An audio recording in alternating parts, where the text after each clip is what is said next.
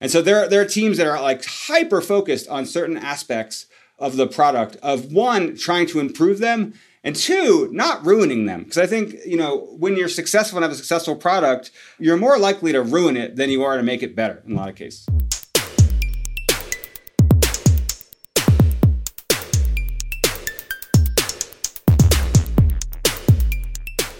CockroachDB is the only bug you'll ever love because it's the only one you don't have to worry about. As a low touch SQL database that automatically handles scale, operations, and uptime, CockroachDB lets you focus on developing.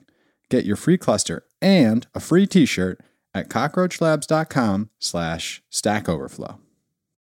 Hey, everybody, welcome to the Stack Overflow podcast, a thing to talk about a place to talk about software, technology, the future of work. I am Ben Popper, Director of Content here at Stack Overflow, and I'm here with my co-host Paul Ford. Hi, Paul. Hello, Ben. I know we're mixing them in, so we should. This is Sarah. This is a post Sarah episode. This is a post Sarah episode, and in fact, in a, we brought on a fresh stacker out of the trenches. My colleague Ryan Donovan is here today. Hi, Ryan. Ryan. Hey guys, how you doing? How you doing? For people who don't know, Ryan graduated from CMU with a degree in technical writing, was working at the Grubhub blog, and then came over uh, to work on my team about a year and a half ago. He's been doing a great job for us, basically running running the blog, pulling in all the pitches, deciding what goes up, editing the stuff that's too technical for me. And Ryan also uh, helps to get our newsletter out every week. So a big part of the content marketing editorial operations here at Stack Overflow. All right, very flattering introduction. Thank you.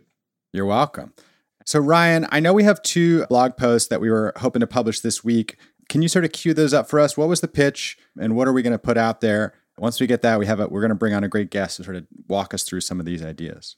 Sure. The uh, the two posts we're going to talk about there's how developers can be their own operations department.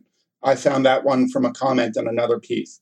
I thought it was sort of a interesting counterfactual. You know, everybody is you know building up their DevOps departments, and I wanted to sort of see how that was done, get some discussion on it. The other one is how to deal with scope creep when you're working from home. Sort of an interesting idea that scope creep, you know, we all face it. It can be worse when you're working from home. You don't have this sort of, you know, firewall stopgaps that you do Right, when you're right. in person. Okay, cool. Yeah, I like that first one, Paul. I was just listening to the podcast with the folks from Netlify. I think one of the things you said was when everyone is DevOps, no one is DevOps. My co-founder is doing a, a side project at at Postlight. Just Mm-hmm. something from we we like to keep our skills fresh, even though we're corporate leaders. And, and watching him, because I've done the same path, like watching him figure out how to deploy a relatively simple but still not totally static website and watching just like the brains pour out of his ears as he re- my take i'll give you my take because you know and I, this isn't what this podcast is about but as we've been talking about it because i'm like well you know google cloud run is really good over here. And he's like yeah but heroku but heroku blows away your your storage every night so i can't use sqlite no, sort of on and on. And What's happened with with DevOps is they've abstracted out the whole Unix machine into all these little tiny hmm. components. But the thing is, that thing built itself over 30 years, that like a nice Linux platform, to be a really good hosting environment. And so sometimes you just want a little box running somewhere with a with a configuration file and a and a web server on it to do the work for you. And then instead you have to learn, you have to go to AWS and there's all those little tiny Lego pieces. And you're literally putting Unix back together, which only really works if your scale is like, you know, like Walmart scale. Not that Walmart should be on AWS. That'd be really confusing for everybody. That's capitalism gone wrong. But uh, anyway, that's all. I just want to make that little point so that people at home have a point about DevOps that they can internalize. I mean, AWS is the big box store of cloud platforms. for Exactly. sure. You go in and you just get lost wandering down the aisles. And when you leave, you have 10 times more stuff than you need. But it's just one server turned into millions of icons. You could also just get a Raspberry Pi and probably host 90% of the things you're ready to host. Anyway, that's that's just one person's opinion about DevOps. So we have a great guest coming on today actually to talk about all this. Mike Brevoort, who is a senior engineer at Slack and has a lot of thoughts about sort of the workspace that people are crafting at home. Mike, welcome to the show. Thanks. Thanks for having me. So, Mike, tell us a little bit about who you are uh, and how you ended up at Slack. I know you you had a company of your own, and uh, this was through an acquisition, maybe. Sure, yeah. Um, so I joined Slack almost three years ago. Currently, a platform architect, leading sort of the next generation of our platform. I joined through an acquisition of a company I built called Missions, which was a messaging-based workflow system that aimed to you know, try to reinvent workflow on top of these you know messaging platforms uh, like Slack. And then before that, uh, I did a bunch of stuff, and I'm getting old, so. Isn't that the best? Isn't that fantastic? Uh, especially in this industry, an industry that just loves people getting older. Hold on. All right. First of all, what is a platform? Let's get someone who builds platforms to oh, tell us what gosh, a platform Paul. is. Come on, not fair. Go ahead, Mike. Yeah, I mean, this is probably an unfair question, but I think you know when it comes to platforms as part of products, I think the most important part of a platform is that you enable people to build greater value than the product could create on its own. And so whether that's money, so you allow people to build businesses on the platform, like like I did. So I built before I joined Slack, I actually built a business on the platform, right? Um, or value in general. So the platform is all about value creation and inclusivity. There's another element too, which I always think about, which I think is a very this was very much like Microsoft's way of thinking about it, which was that you're always the transaction costs go down too as the platform scales. Like bigger gets cheaper and easier as time goes on. Yeah, and similar to what you were talking about with you know AWS, it, you're just like it's like layers that you stand on. It's like standing on the shoulders of, of giants, and these platforms are places to, to stand upon, to build upon. So you don't have to build, you know, your Unix server all on yourself. You get to plug into a platform, like a platform like Slack that provides things like, you know, push notifications and messaging and authorization and basically authentication and a UI framework and all these little bits to be able to connect to build on top of and reach. I think like network reach to people, customers, opportunities, especially when they're the, the customers and the people that you want to reach is, is a big opportunity in a platform and it it doesn't hurt that they're uh, becoming dependent on your your platform, right? They're building their lives on your your platform. I mean, it really shouldn't be your goal. I think anybody that has that goal will find themselves in probably a dark place way down the road. Like we don't want to trap anybody to use our platform. If you find it valuable, you'll stay. You'll bring other people. Uh, and you'll you'll build on it, and I think that you know is like that rising tide sort of raises all boats mentality. Well, here's what's tricky with that, right? Which is that, and this is the complex thing about enterprise. And I work in this space too, just in a much really tiny way compared to the scale of Slack, which is that a lot of your users are given this thing when they walk in the door right and they they're just sort of like okay you're on slack now and i think look it's a baseline everybody uses it and i like I'm, i can not imagine my company without it but how do you think about that right? Like a lot of the a lot of the people who are coming in and I, I, think almost tie it back to you know workflow is such a broad and and it's almost as spongy as platform and i really liked your definition of platform. When you're talking about workflow what are you talking about? And and like what does that mean to the people who you know here you go welcome to the company here's your slack login let's get some work done you know i think it really just comes down to how your team works. And uh, how you get things done, how you work together, the tools and the processes that, that you use. And when I think of workflow, it's not the 25 step automation that generally is pretty brittle. Uh, it's all the little things. It's what we tend to call the work of work. And, and all that you could automate, those little bits, that's what I consider workflow. Like really simple. And that's why we built that missions product in the first place. And it's why we're doubling down on workflows at Slack is that you know simple things like filling out a form and routing that to someone to be able to make a decision to be able to draw a certain person or team's attention to certain things at a time. Like we consider that workflow. It's really like how work flows within the system of the people's and, and, the tools that you use. And just real quick, go from abstract to concrete. Like, give me an example of, of a task getting done with a, inside of a workflow context. You know, we have there's a lot of cases at Slack where we use uh, shared channels with uh, with all of our customers. That's sure. We, there's a program called Slack Connect where you can connect multiple companies, and it's really common to create a workflow in those channels for people to submit feedback or request a meeting with their their their corresponding person on the Slack side, or vice versa with those teams. And you could have posted in that channel a message to say, "Hey, I'd really like to meet talk about this," and then you would wait for someone to respond and say, "When might we do that? When you're available?" Uh, and what do you want to talk about and who might we need to bring in the conversation and instead if you if you front door that with a form that asks for exactly what you need to be able to service their request and they know what they need to provide and you can react to it very quickly. Like that's just like this grease between the cogs to streamline who needs what when and how can i service them as soon as possible. I think it's uh it's interesting that slack has sort of become the default notification channel.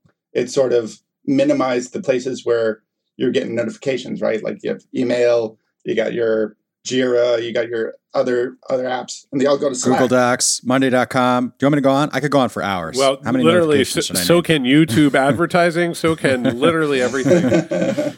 yeah, and they all show up in Slack, and it makes it a sort of simpler workflow. I think also, well, just to say, I mean, it is really interesting because like there's friction within even one organization. How do we organize these things? But when you're trying to mesh two organizations in that shared channel, you're really, like you said, overcoming a lot of hidden obstacles in the sense of, oh, maybe we could book a meeting, but we're not on the same calendar and I don't have your email. And, you know, there's just like a lot of unknown unknowns there that you can sort of, yeah, avoid that friction if you build these automations. So in. I have a tiny Slack story which is relevant, and then I want to ask a question. So my tiny Slack story is one day I was complaining because I'm old that it's very hard to see emojis or Slack emojis at their little tiny size. My worn out eyeballs can't witness them, and I tweeted about this and. Uh, Stewart Butterfield endorsed the tweet, which is not a great thing if you're. I mean, like that's a that, it's an awkward moment, right? Because it's just like, oh, I, I guess this has to be dealt with now. I'm assuming if you're on the inside of Slack. And then later, much later, which was a wonderful insight into how, how long it takes to change product at a certain scale, that happened. It was really good and really exciting. And now when you mouse over, you see the emojis. And I'm sure that was not only my idea, I'm sure that Stewart was just having a good time with me. So let me take that back and issue another feature request now that I have another Slack person nearby. And the reason I'm doing this is actually I'd love to talk about how getting something into Slack is huge, and it's possibly, assuming the deal goes through, part of an even bigger organization in Salesforce. And so, like, I'd love to talk about how ideas get into products at this scale because I think relatively few people have that experience uh, who are listening, and you're someone who does that all day. And so, here's my feature request. I would like a random, like just when you go into Slack and you can see that nice random channel, right? Where everybody can chat. I would like a version of that that expires in like two hours. Right now, Slack only lets me expire things, I think, in 24 hour intervals. I'd like something that's truly disposable, truly random, so that people can kind of just chat, but not feel that, like, when somebody comes in later and does a search or connects, that they're going to be able to find this stuff. Because that's actually, as my company's scaling, people are coming in from other organizations or people are coming in connected to other things. And we're worried that like they're going to search for the products they worked on and find us complaining about them. And so like how do so that that's my feature request okay? First of all how would i make that how would i actually say you want a uh, a 4chan Snapchat version of it. Hell yeah. We actually built one at work. It's called yap.chat, which is just ephemeral chat, but it's that's nothing compared to what it would be like if it was built into Oh, Slack. Ryan, I thought you were saying if you want to get Stewart's attention now, you have to go on 4chan. I was very No, no, no, no. That's Got it. that's Oh, no. Ooh, Got it, got it, boy, got that would be a hell of a No, but- daily beast story. Mike, No. yeah, let's say let's say you wanted to, yeah, you know, float a product idea and get it on the roadmap and, and have it become a reality down the line. What's a good place to start in that sort of, yeah, like amorphous space of a big co? It's a you know it's a challenge. It's like a challenge even whether it's your personal life, professional life, whatever role you're in. There's so many demands drawing your attention that you could only read one thing at a time, think about one thing at a time, and you've got to try to take in all this information, synthesize it, and make sense of it, and figure out what's important and to who, and how does it drive you know the type of change uh, that you're trying to make with your specific example, that's a really good example of a case where you could build an app for Slack on our platform that has an admin token that is a member of that channel and deletes the messages every two hours. And that that's also a really good example of a power of a of a good platform doing good things is that it allows people to solve problems for themselves. Because there's a lot of cases where you know a lot of people have a lot of feature requests, and this isn't to say that they're like trivial feature requests. There are some things no, no, that people no. want At this scale, a million people want a million things. Absolutely. And, and some of those things would be like profoundly valuable to individual people based on their use case. But you know, as a product company, you can't you can't build everything for everyone. And in, in a lot of cases, if you try, you'll completely ruin the product, right? So you have to be like really careful in like curating your project, your, your feature set, and to create a, a comprehensive product, one that that that is like comprehensible How do you, right? Because now you've got a million feature requests, okay? And there's only a certain number of people on the other side. Talk a little bit about that decision making process because i'm sure everyone listening has had a million feature ideas and you know emailed them and wondered like why didn't that get into the product Yeah, I think there, there's two ends of the spectrum. There is the one that's more um, sort of top down driven or strategic driven from the company that says these are our major initiatives. This is what we're trying to accomplish as a company, and we try sure. to align initiatives, you know, behind that, and we try to line up features underneath that to try to accomplish those goals. And then there's the other end of the spectrum, which sometimes people call paper cuts or these features that are like in high demand for users that aren't necessarily tied to like our strategic initiatives that we balance working on both those things. So we know they're really important. We know that you know customers and users using you know Slack and being happy with it is like really important to their day to day and then being productive. Um, and so in that you're just you know we're, we're prioritizing. So we, we do things internally uh, like you know we use Jira to track issues coming in and backlogs and these requests, and we tie them back to Zendesk tickets. We also use Zendesk. There's sort of numbers that we try to quantify some of the demand for some of these features, at least that come in from support channels.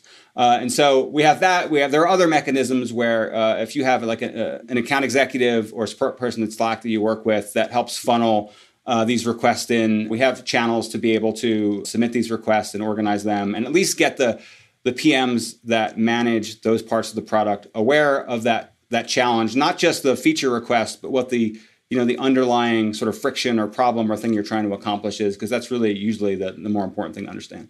Help me understand what a product is at Slack, right? Because like you know, I, I, download the desktop app and I log in and it goes, and then I'm, I'm, off to I'm off to the races. And so that's the product, and then there's all the sort of things going on in the back end and enterprise relationships and so on. Like would a product owner be in charge of the or like what how granular does it get how how do you break this thing down into pieces that people can actually manage it's broken down at a fairly granular level and we it is it's interesting because it is one product ultimately that brings it all together. There are a few add-ons that you could you could purchase. There are some enterprise features. There are levels of our product but ultimately it's it's one cohesive product. Yep. and so that's where like alignment of these initiatives are, are so important. And so there, there are teams that are that are focused solely on messaging and the messaging experience and like the composer experience. And that's all they focus on all day long is composition and making that better mm-hmm. and fighting off the tendency to say, do we add one more button? What will that, you know, what will that provide? How much? right, because, right. you know, we always assume that it's like, if we could just remove clicks, that's better. Actually, it's worse.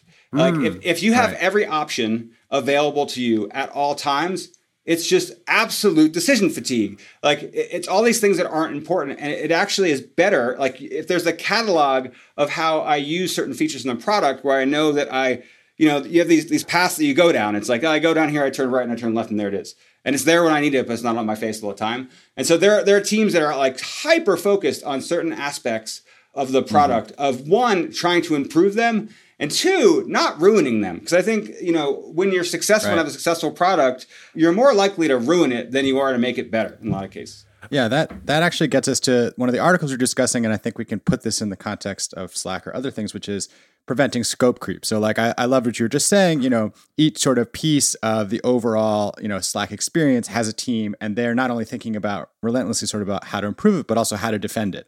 You know, internally and externally, somebody might have a feature idea that comes in from a tangent, but you know, is going to interfere with, yeah, sort of like what they see as the essential experience and maybe try to boil it down, actually make it more confusing. Mike, like when you think about scope creep and and managing that, is there a difference between doing it when you were at the office and you were rubbing shoulders with people and you were having meetings and lunch versus now everybody working remotely, kind of in isolation. And often, yeah, like maybe if they're doing smaller projects, doing that in a sort of largely remote and asynchronous way. I think some of the things that are different are just exaggerations of what already existed. And I think that mm-hmm. when it comes to things like scope creep or uh, misunderstandings of what you were trying to accomplish in the first place, which I think happens more times than not. There's like breakages or inefficiencies in communication and alignment. I think it really comes down to that and having and wh- and it really depends on how teams are operating. Are you operating as a single unit with shared goals and shared vision and working toward the same thing and we have that same level of understanding? Or it, when you're in the like agency mode, you're in uh, more of a, a like a provider customer kind of relationship where things are sort of contractual, mm-hmm. there are hard costs. But even in that case, I think a lot of times it comes down to misunderstanding of what our hard constraints really are. And I, I really love the way you know Brene Brown puts it when she says clarity is kindness. I think when it comes to scope and schedule and project and software, that that's kind of key. and that we need to make it really clear when we say we want to add some new feature, let's say to some project that has some schedule and some team working on already, the response to that should be we could do that. This is what uh, it could take, but that will mean that there's got to be something that gives, right? So, and whether that's the, the, the triangle of you know scope, timelines, or or people working on it, there's a negotiation that needs to happen there. And I think the more that we can drive mm-hmm. to the clarity and mm-hmm. work in the, the bounds of reality, the better. And I think that the way we've been working now, where if you were used to having all those conversations in person. Uh, and there being like no friction in, in being able to resolve that moving to this the space where everybody's not in the same room and there's just more friction to be able to ask for clarification, to overhear a conversation. And I think if you worked in that way, it was probably a much harder transition for you. Yeah. And I think one of the other things that makes this scope creep hard for a lot of people is that working remotely, you no longer have the, the hard separation between home and office, right? It's so easy for office to kind of bleed in. So you no longer have such a fixed amount of resources, people's time. You know, you add this feature on from the paper cuts, and people are like, "Oh, sure, I'll work a little bit after dinner. I'll I'll add that in." Yeah, I was just alerted by uh, the Telegraph this morning that there's a micro generation born between 1980 and 1990, 1980 and 1985. We're known as geriatric millennials. I think we're the one. I, I just miss the office so much, man. I can't adapt. I'm I'm old and creaky, even though I'm not quite 40. And I, I do think that when I talk to people who are who are younger than me, like this shift to remote life has been a breeze for them. Like I started out in an office without Slack and chat being the sort of, you know, the given and they didn't. And so like for them it's just not as much of an adjustment at all. Like I actually used to get freaked out in the newsroom when I would realize that nobody had spoken to each other for hours. Like we were all just sitting at our desks and we might as well not have been there. But I guess one other thing thinking about this before we get to the end is, uh, you know, like we were just talking through sort of like, yeah, how do you manage these things? And, and Mike, I, I, like what you're saying, which is that it's not so much about sort of like the physical or technical logistics as the security. It's more about, you know, your expectations and your mm-hmm. alignment, you know, your ability to understand where there might be friction or how you can sort of get on the same page with people. Just before we go, can you opine for us a little bit about how that might relate to being your own operations department? We actually had some interesting developments this week we had Netlify on the show and they talked about, you know, creating this sort of really useful build and deploy preview that can be shared across all departments. So one of the sort of things that used to get in the way was like, oh, I want to see what the web page looks like and get my feedback from the marketing team, but I don't actually have a GitHub account or I'm not, you know, actually that used to using one. Yeah, yeah, yeah. I think we've had some some blog posts. Uh, we had a great one from Charity Majors at uh, Honeycomb about you know making the uh, feedback loop in in CI/CD smaller and making the devs into the operation department kind of makes that loop into a dot. It's sort of an interesting like getting rid of the middleman. You're writing run run books for how to make you know take care of your your cattle and or pets in production and like you know somebody's got to use the run book somebody's got to test it if the person writing it is the one testing it there's no friction there yeah, I think you're. I think uh, you bring up a really good point that the tighter you can make the the feedback loop, or like the distance from the possible pain, the better. Because once you are in a position where uh, if I make a change and I push it and I don't test it, I don't review it, I expect someone else is going to do that, and it lands, and I like I take down our whole service, and the company loses a bunch of money, or or whatever. Like the closer you are to that action, to that response, the more careful you're going to be. As well as if you have this sense of responsibility, and let's say you're the one that's getting constantly woken up in the middle of the night, it's not only your responsibility to support that, it was your fault in the beginning, and it's also your responsibility to fix it. And so our mindset yeah. as engineers should be how do we fix this? Like how do we build more protections in place?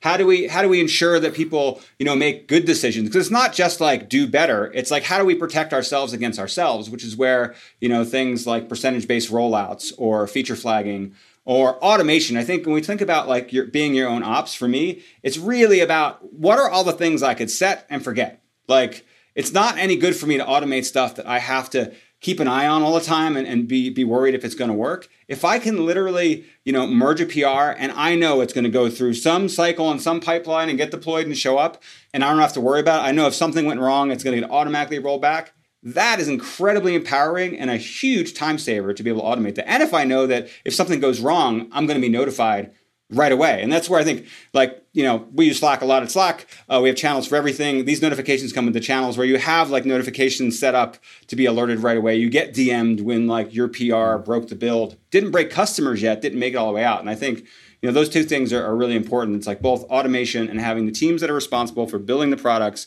responsible for running the products. And that usually leads to better outcomes related to that, you've got tens of thousands of engineers listening to you right now. You're running a large product org. You're you're at the the forefront of this product. You're putting all the pieces together, the design, the engineering, it's all coming together into a more and more cohesive whole. You're looking a little bit into the future. What do the engineers in your world, in the world more broadly, what do you wish they would go learn? What do you wish that they knew so that they could work more effectively in the the brave new world we're building? You know, I think so many times as engineers, we tend to work in these boxes, and some of them we think are imposed upon us, and a lot of them we create ourselves. And this is either I'm a front end engineer, I'm a React developer, I'm a back end engineer, I'm a DevOps engineer. I can't do that. And I think that at the end of the day, it's bits and it's hardware and it's you know electrons over uh, wires. And what I, I wish people would do would be more willing to step into these areas of discomfort and learn, uh, even just from an empathy perspective, because you don't have to know how to do it. You just have to know how to wield it. And I think Amazon and AWS is really great at allowing you to wield really powerful technology if you if you learn how the abstraction works without needing to know how all the details work. And so I wish people would have this comes into play too, and we we think about you know technology choices and product choices and things. We think that we're we're stuck in these boxes uh, when as it turns out we have a lot more uh, options then. All right, so broaden your awareness and knowledge without being parochial about specific technology choices. Remember that the computer is a computer, not like a, a box of JavaScript and don't identify yourself as some technology. I am a Go developer. I am a React. Guess what? I've been this. You've been in this industry for a long time. That changes, and your identity will change. And you're I'm where, I'm where you are, man. I'm like, uh, yeah, but it's just a lot of light switches turning on real fast. I, I hear you, but I got to make the box blink you know so let, let's let's focus on that part. I think that's really tricky right? Because the product focus translating all the way down to getting something done there's like five cultures in between not just like five uh, five hierarchical levels of an organization but actual whole cultures of getting work done. And so like that translation's right. hard. But yeah no I, I mean i think people should product sensitivity is a great goal for engineers moving forward. You know as we move forward out of this this this pandemic, which by the way is an odd thing to say. It's like part of our vernacular. Did you ever think three years ago, I'd be like, by the way, how's your pandemic? It's like right. anyway, as we move forward out of this time, I think, you know, there's a lot of speculation about like everything's gonna change. Everything, you know, we're gonna go back or we're gonna go back to the way it was, and there's a lot of opinions. And I think that I think we know, I feel pretty confident that things are gonna change. They're not gonna go back to the way they were. They're also not gonna stay the way they are now from our perspective, from Slack's perspective, we, have done a lot of research. We have a group called the Future Forum that's done uh, industry collaboration with a lot of sort of deep research over the last year about way we th- the way we think things are going to move forward. And we're very much focused now not on is it in person, is it remote, but that things should be digital first. And so I think as you think about how you move forward with how you work with your teams and whether or not you're in the office or you're not in the office, I think thinking about things from a digital first perspective is a really good way to, to frame how you move forward and how you think you're going to operate as you know in the years to come. I'm going to read us out uh, a lifeboat badge winner. That was somebody who found a question on Stack Overflow with a score of negative three or less gave it an answer, and got it up to a score of 20 or more. So, awarded two hours ago to Averroes, check if integer null. Yeah, that's a classic. We'll you know. There's a way to check. There's a classic. That's a classic. Oh my goodness, exactly. null, null check. Uh, it'll be in the show notes. All right, so now we're all going to say who we are and where we can be found on the internet if we want to be found. I'm Ben Popper, director of content here at Stack Overflow. You can always find me on Twitter at Ben Popper, and you can always email us podcast at stackoverflow.com. And I'm Mike Brevoort. I can be found on Twitter or GitHub and many places just as M Brevoort. That's one E, two O's. And I am the platform architect at Slack. I'm Ryan Donovan. You can find me uh, at the Stack Overflow blog or Twitter, which I don't really use. Uh, I don't know my own handle there.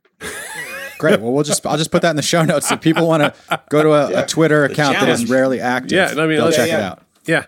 Uh, my name is Paul Ford. I'm a friend of Stack Overflow. Good friend, I think. And you should check out our company, Postlight, postlight.com, where we are hiring product managers, designers, and engineers to do all kinds of very interesting work across a whole lot of industries. So I would love to hear from you. Terrific. Yeah, Paul. At this point, you're you're the show's best friend. I mean, let's be honest. I should be. I mean, you know, I, I, are. I'm here. I show up every time.